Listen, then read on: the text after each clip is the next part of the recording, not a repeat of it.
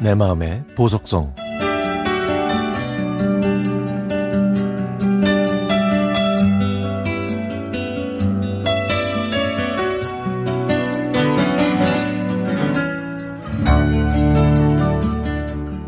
남편의 하루 일과는 딸이 사는 집에 음식과 필요한 물건을 갖다 주는 것으로 시작합니다.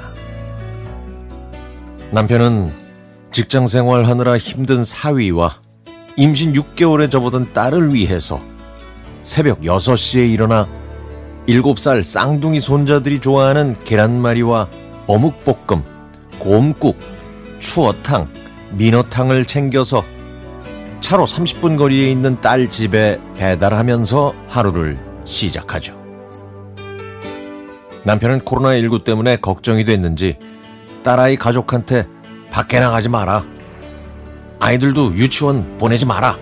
이렇게 얘기하면서 하루에도 수십 번 전화를 합니다.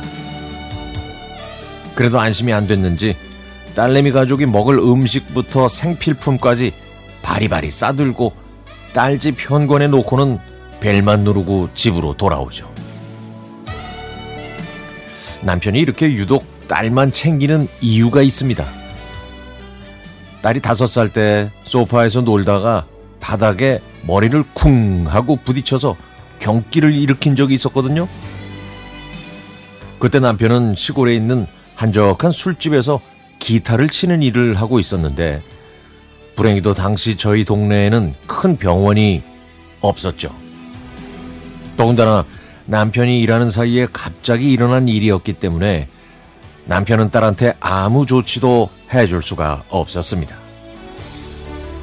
할 수 없이 다음날 아침 10시에 딸을 데리고 보건소에 갔지만 의사는 대형 병원으로 가야 한다는 얘기를 했죠.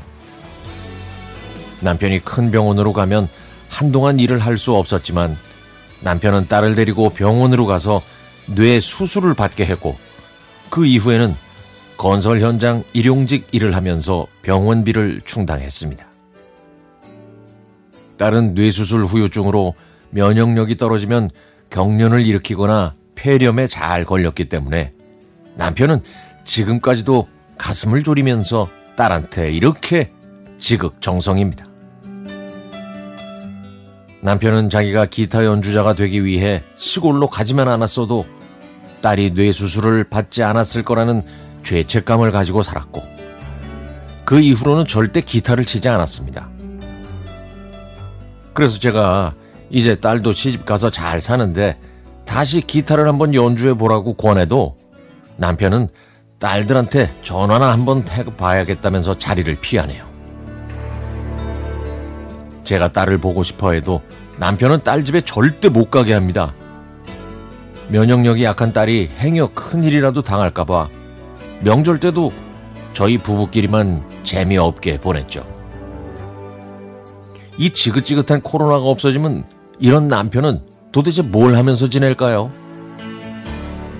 코로나 때문에 그동안에 집에 갇혀서 지낸 딸과 쌍둥이한테는 친구도 만나고 가족끼리 여행을 다니라고 말하면서 더 이상 딸 집에는 매일 가지는 않겠죠.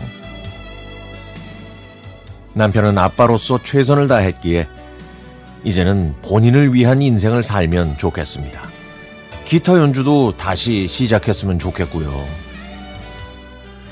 오늘은 저희가 연애할 때 남편이 자주 연주해주던 그 곡, 그 곡을 다시 한번 듣고 싶습니다.